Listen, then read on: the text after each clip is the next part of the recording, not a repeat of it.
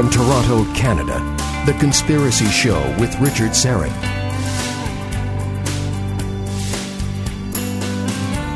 And welcome to the Audio Imaginarium. Come on in, weary traveler. Hang your cloak on a peg, grab a stool, and come gather around the fire. There are stories to be told, and you are among friends.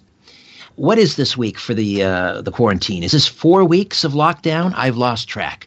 I do find it interesting that that we can safely line up outside grocery stores and wait our turn to go in and buy food, but we can't line up outside our places of worship to receive the most important food, Holy Communion. Have you seen this video of the man who was violently pulled off a bus in Philadelphia by, let's call them overzealous, over officious police officers? He wasn't wearing a mask. Okay, so I get it. Big deal. Give him a mask. Wouldn't that have solved the problem? Just simply give the man a mask? Did they really have to pull him off the bus so violently?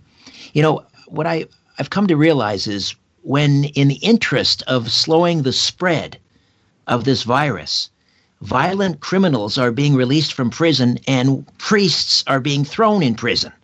At this point, I think we can officially say the cure may just be worse than the disease. We are, however, going to take a, a respite from coronavirus tonight. I think we can all take a little break. Speaking of uh, gathering round the fire, the electronic bonfire, there are stories to be told aplenty. Over the next two hours, TV legend John Barbour is here. He'll be joining us live for the uh, full two hours from his home in Lost Wages, Nevada. John was here last fall, having just published his autobiography, Your Mother's Not a Virgin The Bumpy Life and Times of a Canadian Dropout, who changed the face of American TV, and the uh, the creator and co-host of Real People will join me in mere moments. Carlos Gagini is my technical producer, and Ryan White is the live stream producer, and we are live streaming this radio program on my YouTube channel, Strange Planet. Uh, you know, we had some TV rituals around our house when I was uh, growing up. Saturday night, of course, was hockey night in Canada. Sunday was 60 Minutes back when it was Mike Wallace and Morley Safer. And Wednesdays at 8 p.m. from the late 70s to about 1984, it was Real People. This was a program that featured real people as opposed to celebrities, real people with unique occupations and hobbies. And it's been heralded as the first reality TV show. The creator, co producer, and co host as I say, here for the full two hours, not to talk only about real people, but uh, his storied show business career as a stand up comedian, writer, TV talk show host, film critic, his, his friendships with Frank Sinatra, Dean Martin, Redd Foxx, Lenny Bruce, his interviews with Jim Garrison. John Barbour dropped out of high school in Toronto at 15 and was deported from the United States, where he sought his fame and fortune at 17. He's recognized, as I say, as the godfather of reality TV, as the creator, producer, co host, writer of the trend setting hit Real People. He won the first of his five Emmys as the original host of AM LA in 1970, where he interviewed controversial anti war guests like Muhammad Ali, Cesar Chavez, and Jane Fonda. He was the first in America to do film reviews on the news, winning three more consecutive Emmys at KNBC's Critic at Large, and 10 years as Los Angeles Magazine's most widely read and quoted controversial critic. Prior to that, he was a successful topical stand up comedian appearing on The Dean Martin Show, The Tonight Show, and others, and in Las Vegas opening for Robert Goulet and Bobby Darin. Comedian activist Dick Gregory did the liner notes for his first album, It's Tough to Be White, and playwright Neil Simon did them for his second album, I Met a Man I Didn't Like. In 1992, John wrote and directed the award winning The Garrison Tapes, which director Oliver Stone heralded as the perfect companion piece to his JFK movie 25 years later. In 2017, he wrote and directed part two called The American Media and the Second Assassination of President John F. Kennedy, which leading researchers applauded as the definitive film on JFK and the rise of fake news. which plagues America to this day. John said, quote, I'm not a conspiracy theorist, just a storyteller. John Barbour, welcome back to the Conspiracy Show. How are you? Well, Richard, thank you. Thank you so much. I feel like I've almost died, and you spoke in the eulogy at my funeral. that was absolutely wonderful. Thank you. Uh, and you mentioned some of the difficulties today because of the lockdown here in eastern Las Vegas. Now, you know, Toronto is probably a 12 or a 14 hour town. New York is probably a 12 or 14 hour town, but Las Vegas, Nevada is a 24 hour town. So when the lights go off in Las Vegas, it's like the lights went off all over the world. I mean, because this is the Vatican for 24 hour entertainment. And it's right now, it's like living in Rod Serling's Twilight Zone. And I wake up this morning to the, the news that some folks beat up a guy who wasn't wearing a mask. So oh, I said, I said to my wife, "Well, so much for social distancing."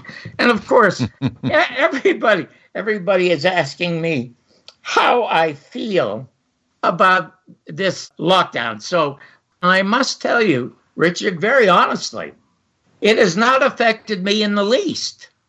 Not in the least. Now you think, well, gosh, how can anybody say that? I mean, look at this. You know, I'm upset that the golf courses are closed. I mean, I spent 35 years perfecting my swing. And two years ago, I mastered my swing. And the next day, they shut down the golf courses. Timing is everything in life. When I was mm-hmm. a comic, my timing was really good. But in real life, my timing wasn't so good. I remember one of my very early jokes in my act was that my luck is so bad if I ever bought a cemetery plot, I'd probably drown at sea. and I'll tell you why. I feel almost every day of my life I have been in quarantine. Every day of my life, for me, Richard, has been an uncertainty. You mentioned I was born in Toronto. That's true. You didn't mention where I was born. I was born in the Salvation Army Charity Ward. My father deserted me in 1939. Uh, it was so horrible in our house. He enlisted in the Canadian Army and went off to the peace and quiet of World War II. and, and my mother brought uncles into the house like there were grapes. They came in bunches. I was out in the street most of the time when I was six years of age. There was a reformatory on Kingston Road called St. John's. I spent most of my time there because they had the greatest outdoor rinks. And then I was in the Manor Theater most of the time where I could see a double feature for five cents, or I was in the jail on Main Street. And fortunately, I ended up in the jail. I say fortunately because when I got out, I realized the library was across the street. And that's where I spent most of my time. So I had a total life of uncertainty. And then uh, I ran away to the United States to become a professional gambler when I was 16 with $700 I went over a three month period playing poker after I'd mastered the art of poker by memorizing a book called Scarne on Cards. And I came to the United States to be a professional gambler, but I was here illegally. So I had a total life of uncertainty because, God, is immigration going to catch me? And a year later, indeed, they caught me. As a matter of fact, I was deported a second time. I was deported when I was 29. And then when you're a gambler, you have the uncertainty of whether or not you're going to have a future or make a living at it. And the amazing thing is, I did well. And I did so well, Richard, I quit. Now, isn't that bizarre?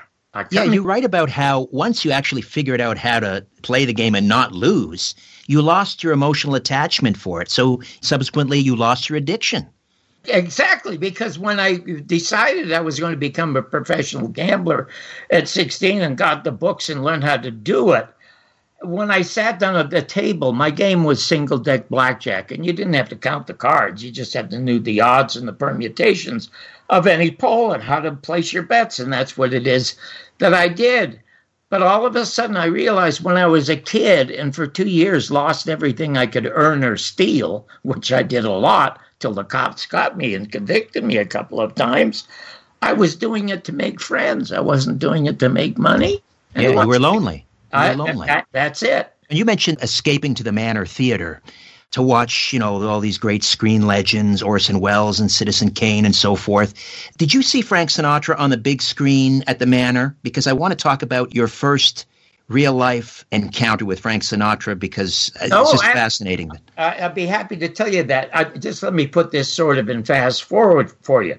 So when I decided to become a comic, and I decided to become a comic because to me the best person on television at the time was a guy named Jack Paar, the original host of the Tonight Show. And he used to do an opening monologue. And I thought that's how you ended up getting a talk show, which is what I wanted to do. So if you're a comic, it becomes a more uncertain world. Now, I ended up in Los Angeles, as you mentioned. I became the first person to review movies on the news. And here I am writing honest and funny reviews of the people in this town who could hire me. And I was being honest. And if you're honest, you know that 99% of the stuff that they make is crap. As a matter of fact, when I decided years later to quit because I got real people on the air, Neil Simon called me and he said, John, you can't quit. I mean, who else is going to tell the emperors who make these movies that they're wearing no clothes? And I said to him, Well, Neil, frankly, I found out I found it very difficult to find original ways to say it's a piece of shit. And it's Yikes. true. So what was happening was then I create real people. Now here I'm creating this show in a town that has nothing but writers and directors and actors who won't work again if there's a lot of reality television. So they hated me even more. And I was more quarantined at that time. And then three years later, I got fired over trying to tell Jim Garrison's story. And then what happens to me? My quarantine gets deeper because I'm chosen by Mr. Garrison over Oliver Stone to be uh, the Boswell to tell his story in the two movies that you mentioned. He was, in America, the most reviled and hated man by the U.S. government and the American media because they couldn't stand to investigate the truth of the crime that he solved. So that became very difficult for me. So I've gotten used to being quarantined. All of that is a rehearsal. And I got a lot more to say about what, where we are now and what's going to happen. But back to Frank Sinatra that you mentioned him. There was a movie called uh, Till the Clouds Roll By.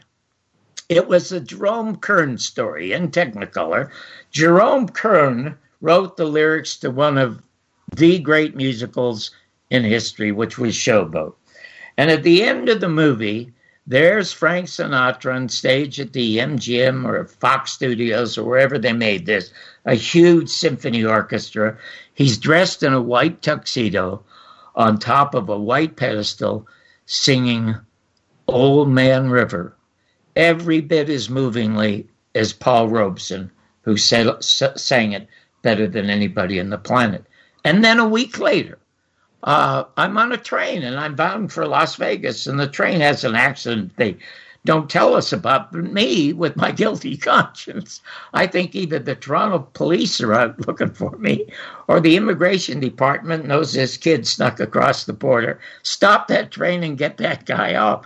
So I hopped off the train, leaving a newspaper on the empty seat, and the uh, only place I could get to by bus was uh, Lake Tahoe. The bus dropped me off in front of the Cal Neva Lodge. And my God, it was like walking into an MGM musical. I mean, I was looking for Judy Garland and Mickey Rooney, and I walk in there and oh God, it's in Technicolor. In those days, in those days, Richard, people used to dress up. Men were in suits and ties, and women were in suits and gowns. I mean, I mean, now if you were in Las Vegas, you wouldn't recognize it. People go to the shows look like they just left Walmart. I mean, it's just gone. But in those days, it was, and I drank it all in. So I went to the end of the crap table. Now, on the cover of the book, you see a black and white picture of me with a fabulous, it was a blue suit and tie, but I'm wearing a Stetson. And the reason I bought the Stetson, I was only 17. And I was not old enough to gamble, so I stuck the hat on my head so that I looked like I, I wouldn't be all hat and no cattle. So if I start gambling, and I'm nervous because people are starting to look at me, I'm doing pretty well, and soon the dealers are looking at me, and the people at the bar are looking at me, and I realize, Richard, they're not looking at me; they're looking past me. And I turn around, and coming through the front glass doors, there's Frank Sinatra with his overcoat over his shoulder like an Italian Superman. And he was arm in arm with a fellow named Sam Giancana, mm. who was a mafia chieftain of Chicago. And the reason this 17 year old kid recognized him because it was a front page story on the cover of the newspaper. That's how I recognized him. Now, week earlier, I see him on this pedestal in Toronto. He's walking just three or four feet by me. Everybody got still. Nobody moved as they watched this giant of a star walking by us. And then little did I know that 20 some odd years later, I'd be his private writer for four and a half years. I mean, it's amazing. And my book is filled with those kinds of stories. If you're a dramatist, it's called foreshadowing. I mean, Agatha Christie and mystery writers and all those kind of mystery writers and drama writers foreshadow. They'll put something at the beginning of the story that'll pop up later. You see it in Conan Doyle's Sherlock Holmes books, Agatha Christie books, all of the right. detective stories.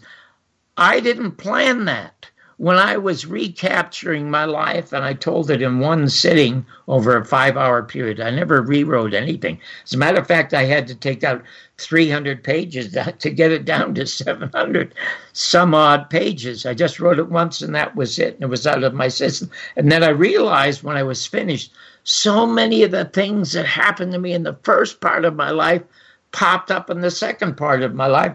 And one of the great things, of course, was meeting and getting getting to know really really well Francis Albert Sinatra. Right. How did how did you come to write for him?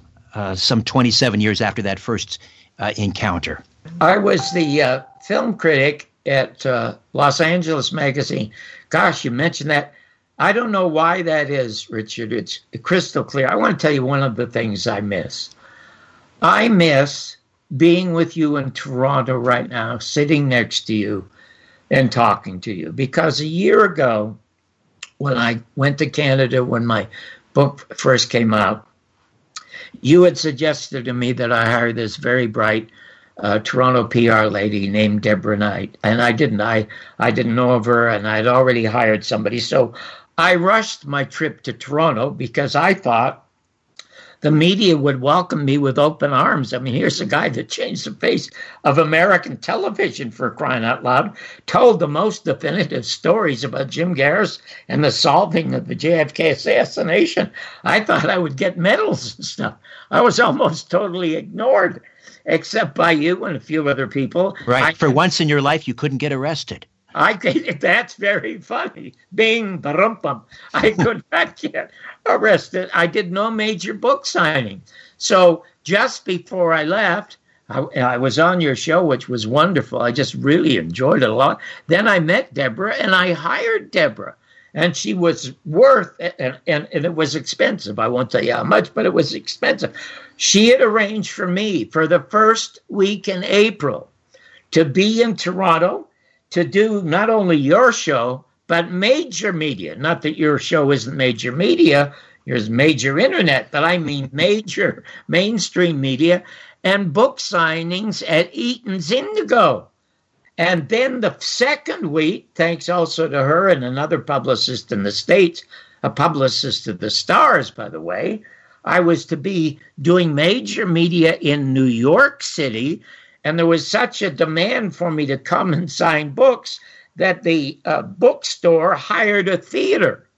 And I was going to go on stage and talk to the audience and do questions and answers and stay for hours and sign books. Now, because John, I sorry for the interruption. I got to take a quick break. We'll come back and uh, oh, and pick it up on the other side. My friend John Barbour, the creator of Real People, and his memoir "Your Mother Is Not a Virgin." Back with more right here on the Conspiracy Show. Stay with us.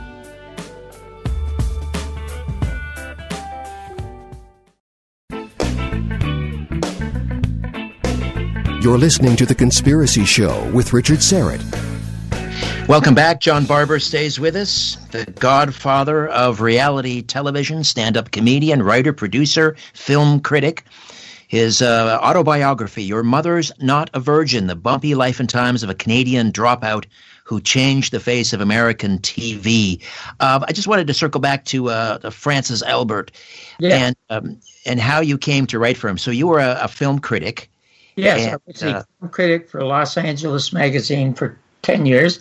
I was five years at uh, KNBC, and I won Emmys three years in a row at uh, NBC for it. And they tried to put me under contract, Richard, and I refused to sign a contract because if I signed a contract, they would own my material. And I didn't want anybody to own my stuff. So, and I was fired three times. They kicked me off the news three times for stuff that I'd reviewed. But that's how I came to accidentally meet Francis Albert Sinatra. And how did that? Uh, how did he ask you, or why did he ask you to write for him? Uh, I was, it's, it's just bizarre how these things happen. Just bizarre. None of it was planned. All the great things that happened to me, Richard, and I'm a non believer, as you know, but it was like divine intervention. It's like my life was replanned. All of the disasters of my life were those things that I planned well, but all the good things came to me by accident. Uh, I was reviewing a movie called The Great Gatsby with Robert Redford. And at the time, it was the most heralded, about to be the most heralded movie uh, in America in about 10 years. It would be that week on the cover of Time magazine and News uh, Week. The president of Paramount Studios, Phyllis Diller, I mean, excuse me, Barry Diller. Uh, he's he's actually more of a Phyllis than a Barry, if you knew who he was. But in any event, he was taking bows all over America for this masterpiece that he created. And he said, at the time, Richard, it cost only three dollars to go to a movie in America. And he said that this film would be in such demand, he was going to double the price. To, uh, hard, he called it a hard ticket price of six dollars. But not only would Paramount investors and stockholders make a fortune from the movie, they would make a fortune from the Gat, uh, the Gatsby clothing, because Robert Redford and the lady stars in the movie were dressed magnificently. The color was magnificent. Dick Clayton was the director, but the problem was it was a lousy movie. And they told the story of Gatsby backwards. And the reason they told it backwards, because that's how they told it in the book. And to explain that to you, they start out and they show this big party, a, a billionaire's party. And everybody at this party, as the camera goes around, is unlikable. They look great. They look they look rich, and they look obscene. They look di- disgusting. You can't like any of them. Not till the very end of the movie did that you realize that Gatsby came from the same kind of background I did. But by that time, we didn't care about him. We didn't care about him at all. So I literally bombed the movie. And the last line of the review was in order for Paramount to get $6 for this film, they're going to have to charge three to get in and three to get out. Yikes! Well, in any event, that quote was picked up by everybody, and the movie justifiably bombed. Anyway, I got a call from a guy named George Schlatter. George Schlatter was the uh, owner and co-creator of Laugh-In. Laugh-In was originally created by an English drunk named Digby Wolfe. That was the time of the sit-ins and everything during the protest movements of the late 60s. And he said, why not call it Laugh-In? Uh, uh, George, being a smart businessman, ended up owning the show, but it was Dig- Digby who really crafted it. And it only lasted three years because do you remember Rowan and Martin? oh yes. Okay, so it became known as Rowan and Martin's Laugh-In, which drove Schlatter nuts. It drove him into court with lawsuits, and the and the show died. But being a smart businessman, he had a contract to do some more variety shows. Anyway, at the time he calls me and he said, "I just uh, uh, could I Can I buy those jokes that you write for your reviews? He said to me. And I said, Well, George, they're free. They're already in the magazine. You can just take them. I don't care. And he says, But there's so many and they're so good. And so I said, George, you know, I have a better idea. Why not? I'm a critic at large. Nothing in Laugh-In is more than eight or 12 seconds long. Let me come on as your critic at large. Let me do my own jokes, and I'll help you write anything else. He said, When can you start? So I went the next day, and I, myself, and George Schlatter and Digby Wolfe ended up writing. They had a, a, a special for four revivals of Laugh-In. And George refused to hire a host because he wanted sole credit for owning this show and being the producer of this show. And so what happens is I am I'm I'm assigned to write a bunch of Sinatra stuff. And I'm thrilled to do it. Oh my God, you're kidding me. I, I'm going to write write this up. Anyway, the show had no audience. Everything was a laugh track. When Sinatra came in, he came in with his entourage again, and he can be very tough. And I was so afraid of him that I went to the very back of the studio, stood way 25, 50 yards from him, up near the roof. And Digby and George are on stage with the paper from the writers and the stuff that they wrote, and uh, hand some papers. George Schlatter hands some papers to uh, Sinatra. And Sinatra's very tough. Who wrote this shit? Who wrote this crap? And he's throwing papers on the ground. I mean, he doesn't even hand it back to George. Then George runs out of paper. And Sinatra said, Well, is that it? And Digby hands him a piece of paper and look at this. And he looks and he starts chuckling. And what I had done, I, one of the first jokes was about a guy in New Jersey who was in prison for uh, a major crime, but he was interviewed by the Democratic Party to be a possible candidate to be the next governor. I forget the joke itself, but Sinatra loved it. It writes itself. and, yeah, and so he kept reading these New Jersey jokes, and he loved them because he was from Hoboken, for God's sake. Sure, sure. And he said, "Who wrote this?" And Digby says, "Johnny." So he turns around, he looks way up at me, and he says, "Hey, kid," and he, he, he uses his index finger to cut, call me down. Now, I'm no kid; I'm like 44, something like that. So I come scurrying down and I'm standing in front of him and he's looking at me. Now I knew that he hated Rex Reed. Do you remember who Rex Reed was? Oh yeah, another film critic. He yeah, but he was a star film critic. I was Yeah. just local, but he was in the national press and he was on all kinds of television shows. He was in even in a movie called Myra Breckinridge. But Sinatra hated him, and he's staring and he's looking at me. He said, "Hold it." Aren't you the guy that's the critic on the NBC News with Tom Snyder? And I said, Yes, sir. I'm the guy they call the heterosexual Rex Reed. Okay. Well, he started howling. Oh my God. And then Digby says to him, Well, you know, John just put out an album with a liner notes by Dick Gregory called It's Tough to Be White. And he screams, he said, Give me one, give me one. I want to show Sammy. And I said, Oh no, Mr. Sinatra. The LA Times bombed it. They said it was the worst taste comedy album in history. And he said, That's great. It makes me want to see it even more. Get it to me. He gives me his card. My secretary's name's Dorothy. Offices are across the street at Formosa Studios. Get it there right away. I mess I messenger it myself to make sure it gets it. And I put it in Dorothy's hands. And I must tell you, to me, that was the end of it. It was over with. I oh my God, I'm in seventh heaven to God's sake. Sinatra likes my stuff. The very next day, I get a hand delivered letter to my house, and it's on my wall, and it's in the book. And Sinatra says, You're all mine, and you and I are going to do something someday. And so then he called because he had to do uh, a couple of engagements and he wanted some jokes. So I wrote him a couple of jokes. He sent me 10 brand new $100 bills Nice. and I and I I called back. Uh, he gave me his private number, and I called him back. And I would call him Mr. Sinatra, and he kept telling me I had to call him Francis. John, you're a friend now. You're going to call me Francis. I said, Would you do me a favor and just send me a check for a dollar? I don't care, so I can frame it, but I don't want to spend this money. And he said, John, if you don't spend it, you don't write another joke.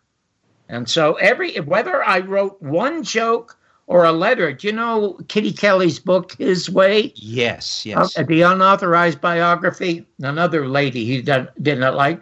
But one of the letters I wrote for him to People magazine is quoted by Kitty Kelley in the book as coming from Sinatra. It didn't, it, it came from me. And I did that for four and a half years. Now I'll tell you the warmest story to me about about Francis. I'm going to get you to hold on to that story, John. Okay. okay. We're going to take a time out here, and uh, we'll do that that right after this. John Barbour, the creator, host, co-producer of Real People from 1979 to 1984 on NBC. And his memoir, Your Mother's Not a Virgin The Bumpy Life and Times of a Canadian Dropout Who Changed the Face of American TV. Back with more in a moment. Don't go away.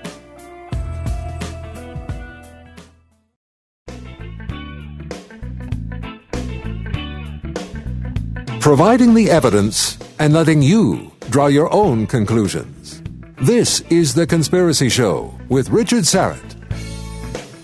John Barbour is with us for the full two hours. We will open up the phone lines in the second hour and take questions and comments. So back to oh, Frank that's Sinatra. great. Oh, that's great. I just love talking to people. Thank Wonderful. you so much. So, so uh, Frank Sinatra, you wrote jokes for him.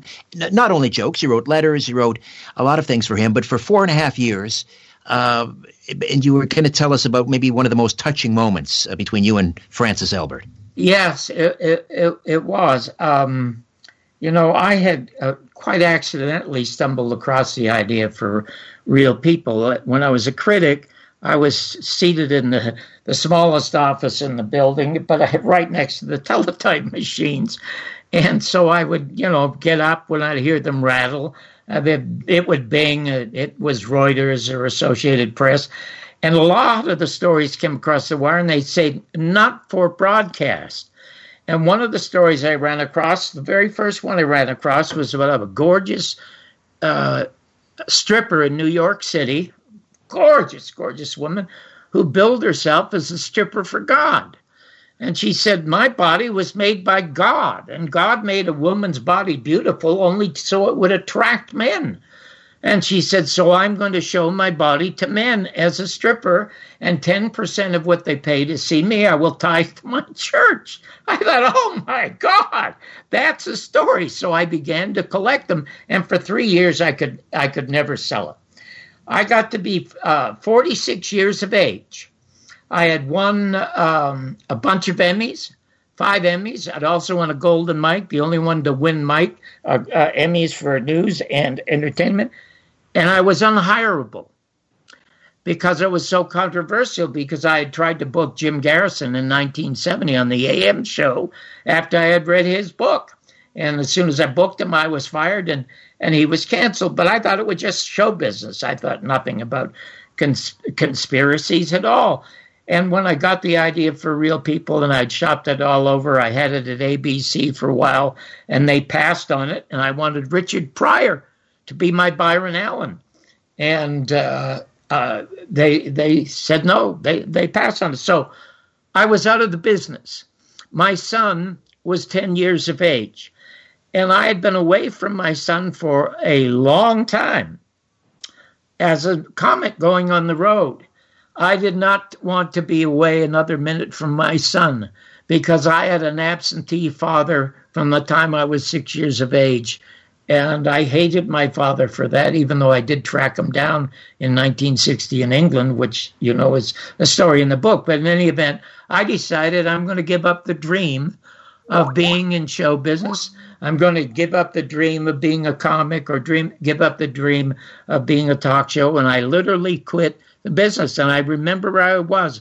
I was standing on the corner of Valley Spring and Forman Avenue, right next to the Lakeside Golf Course in front of my little bungalow. It was the first time in my life, Richard, that I was at total peace. Happiest person in my I'd never been that happy. I'd given up. I thought I, you know, everybody wanted me to write jokes, so I could write jokes, make a great living as a joke writer, and spend the rest of my time with my son. So in any event, one day I'm in Francis' office, and you know, he was the most unassuming fellow and professional, along with Dean Martin, that I had ever met. If you were in Francis's office, was which was not very big, there were no plaques. There were no photos of him with stars or anything because he knew who he was. He was content with his own company. He wore casual slacks and a yellow sh- shirt and was, had this tan with him. And I had given him some stuff that he had wanted. And then he said to me, he said, okay, kid, kid. He says, let's get ready to go on the road now. And uh, he tells me where he's going to be working, and he wants me to be his opening act. At the time, a fellow named Pat Henry, who was a friend of mine, was his opening act. And uh, I said to him, Francis, I can't. He says, What do you mean you can't? He said, You only make $350 a week. For God's sake, at NBC, you're going to make $5,000 a week or more. But more than that, everybody will know who you are and they should see you. And I said to him, But Francis, so should my son. And he said, What do you mean, so should your son? So I said, You know, I'm not going to get into my background, okay? But I just want to tell you, I didn't have a father. And I've never gotten over the loss of that. And I don't want my son to be without a father. So I have to turn you down. I'm going to stay in town, take him to his golf tournaments. He is he's a genius on a golf course. He's got 25 first place trophies. He's you know just 10 years of age, but I can't be without him, and I don't want him without me. He almost got tearful. He said, "Oh my God, how wonderful!" He said. He said, "But we got to do something." And I just blurted out to him. I said, "Francis, you know what you should do?" He said, "What?" I said, "You should do the Italian roots." He says, "What the hell are you talking about, Italian roots?" I said, didn't you see that series on ABC about Kunta Kinte, the African? They went back and did all his roots and made a star out of the writer of it and the actor of it. I said, you should do an Italian roots. He said, what? I said, listen, Bing Crosby died last year on a golf course. He was 77 years of age. You don't hear any of Bing Crosby's songs today. He said, Hold it, kid. He was my idol. Don't be putting him down. I said, I'm not. I'm just saying that he was an entertainer. You are not just an entertainer, you're a social force. Because if you and your rat pack hadn't sung high hopes for John Kennedy, he and Jackie would have never gotten into the White House. And there's no doubt about that. And it's true, that's what happened. And his eyes lit up. He said, Well, what are you talking about? I said, Here's what I'd love to do. Let me come to your place in Palm Springs every weekend for the next six months or year. I will sit you down and I'm going to ask you questions about your life. But in the final tapes, you will never hear my voice. You're going to be looking into camera and telling your story. I will find people over four decades who've been romancing to your songs, who got married to your songs or divorced to your songs. I'll find people who loved you. I will find people who hate you. And the first time I saw you was 17 with Sam Giancana. He froze and he stared at me. I thought he was going to punch me. All right, we're gonna we're gonna hold it right there, John. We'll take okay. a quick time out, come back, and you'll tell us the rest of this this story. John Barbour, he's got a million of them, folks, and they're all in "Your Mother's Not a Virgin." Well, not all of them, quite a few. Back with more in a moment. Stay with us.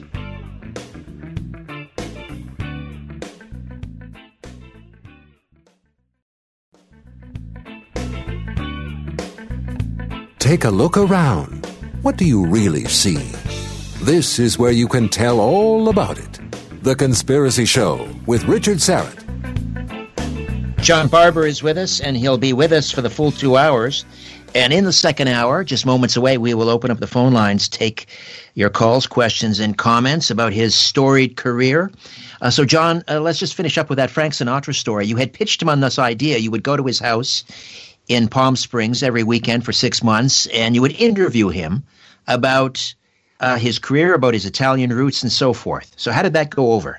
Uh, he he absolutely loved it because I said to him, I said, you know, you will own all the tapes. Uh, I will I will edit and finish it. And I said, as I said, Mr. Sinatra, you'll never hear my my voice. And I said, it'll be five one hour shows, Monday through Friday.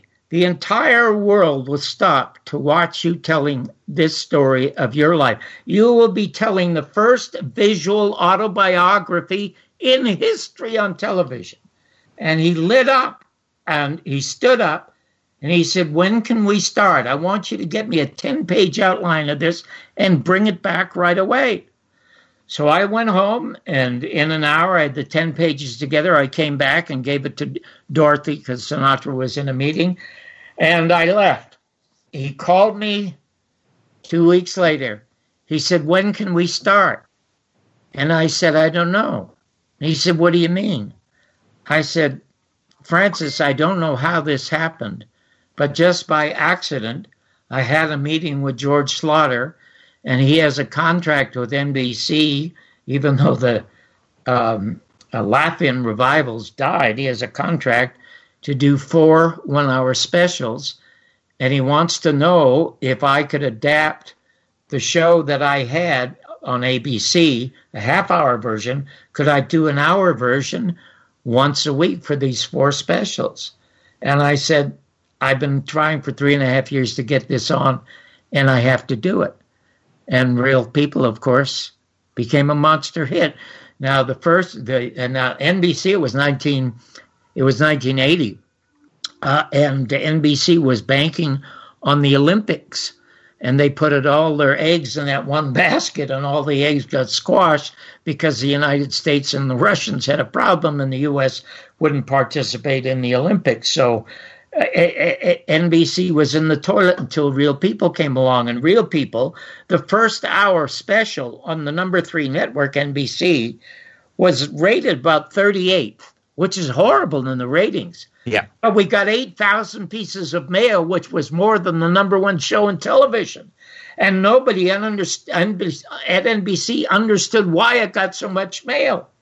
And so the four specials we had went to six specials, and then the six specials went to an order for 22 hours. And that's how it happened. And as I had predicted, a year earlier, I'm sitting with Maury Gelman at the Daily Variety. I said, This Canadian dropout, if I get lucky, is going to change the face of American television with what I call the entertainment of reality. And indeed, I did. And how did Sinatra take the news that you weren't going to do that that that uh, series with him? He was devastated because you, he said, You can't do a show about real people. What have they got to offer? Mm. And I said, Just wait and see. And of course, I continued to write stuff for him. And when he saw me once at uh, a, a, dinner where he was uh, performing privately, he hugged me and he said, My God, I had no idea television could be that good. Wow. When was the last time you saw him before he died? uh, we had uh, a falling out over the uh, death of Robert Kennedy and the autopsy of Robert Kennedy that I don't really want to get into right now, unless one of your callers asks me afterwards. And since yours is, is and if it, if a caller asks me, I'll answer it. But if you ask me, I won't answer it. Oh, geez, thanks a lot. but but uh, but since it's called the Conspiracy Corner, and I love you and I love your show, is uh, is uh, I would like to have a, a, a, a, like to comment a little bit about what it is that we are going through. Sadly, not only just in this country, but in Canada and absolutely all around the world. So, if you'd like some of my observations or comments about that, I would be more than happy to talk a little bit about it. And of course, in doing that, you can't uh, neglect to talk a little bit about Trump since he's the president of the United States for a while. Right, right. Well, uh, we've got uh, about five minutes here before the break, and I just I wanted to. Uh, staying in the, the the the show business vein, if we could, sure. Because uh, you know Dean Martin, always one of my favorites. I thought you know everyone loves Frank, but I thought the the, the one uh, performer who who just made it so effortless, like he was just you know like it was rolling off the back of a uh, what's that? You know, water off the back of a duck. It was just so effortless with Dean Martin. Yeah, and, but it uh, wasn't in the beginning. No, not for Dean at all. And that and Dean, Dean was the most professional entertainer I had ever met in my entire life. Uh, he was the best prepared entertainer I ever met in my life. And he was so sweet and so warm and so true to his word. Now, he started uh, at NBC doing a variety show, and NBC thought they were hiring the Italian Ed Sullivan. And as the Italian Ed Sullivan, he would say, Well, here's a singer, and here's a comic, and here's a puppeteer, and here's a dance act. And it was bombing. His show was absolutely and totally bombing. And his director was a guy by the name of Greg Garrison. And uh, anyway, Dean went to uh, Greg when he heard that he thought his show was going to be canceled and said to uh, Greg, You know, I'm better off making movies. I'm not cut out for television. And Greg says to him, Dean, let me tell you something. More people will see one lousy hour of your show than all of your movies combined. So don't give up on television. And Dean said, Well, they're going to cancel it. And Greg said, That's because you're not Dean Martin and you're not Ed Sullivan. You must be Dean Martin. And he said, What do you mean I must be Dean Martin? He said, What are you? And Dean said, I'm a saloon singer. Yeah, and you like, you like, what do you like? Well, I like a little booze. What else do you like? Well, I like pretty women. That's right. And that's how how you should be on your show. You should open your show sitting at a piano bar with a drink in your hand and then surrounded by a bunch of girls called gold diggers, you know, because that's the only kind that would be attracted to you because you're rich and famous. You're Dean Martin the saloon singer. So Dean said, if I can talk them into having me continue to do it and try it that way, would you produce it? And Greg says, No, I don't want to produce a television show. I just like being in the booth directing it. And Dean said, Greg, if you produce it, I'll give you half of the show. And Greg said, It's not the half of the show that I want. And Dean said, What is it you want? Greg said, if I'm going to produce it, I have to have the final say of the show. You're just the entertainer. And Dean looked at him and said, Will you shake on that? And so they shook hands. So what happened is Greg Garrison became the producer of the show. The show became so successful that Dean Martin became the richest and the largest owner of RCA stock in the United States and a mega millionaire many, many times over. And even after he died, his handshake held up in court. And until Greg died, he got half of everything from the Dean Martin show. And when we come back afterwards, I would like to tell you a couple of additional stories about Dean Martin and Greg Garrison, and then look forward to taking some calls. Plus, also, I want to chat just a little bit about what we're going through because people need to be able to smile. And I have some of the most terrific, funniest fans who have sent me stuff that your audience should hear because it is just wonderful. And then I want you to find that song. I've got it all queued up. We'll do okay. that in the second hour, I promise, John. Yeah, and and and when you ask, just ask me to introduce it because I need about a minute to, and a half to set it up uh, why I did it for Bobby Darin. Okay? All right, will do. John Barbour, Your Mother's Not a Virgin, the bumpy life and times of a Canadian dropout who changed the face of American TV. JohnBarboursWorld.com. And time permitting, we'll also talk a little bit about uh, Jim Garrison as well. Back with more of The Conspiracy Show. My name is Richard Syrett. Don't go away.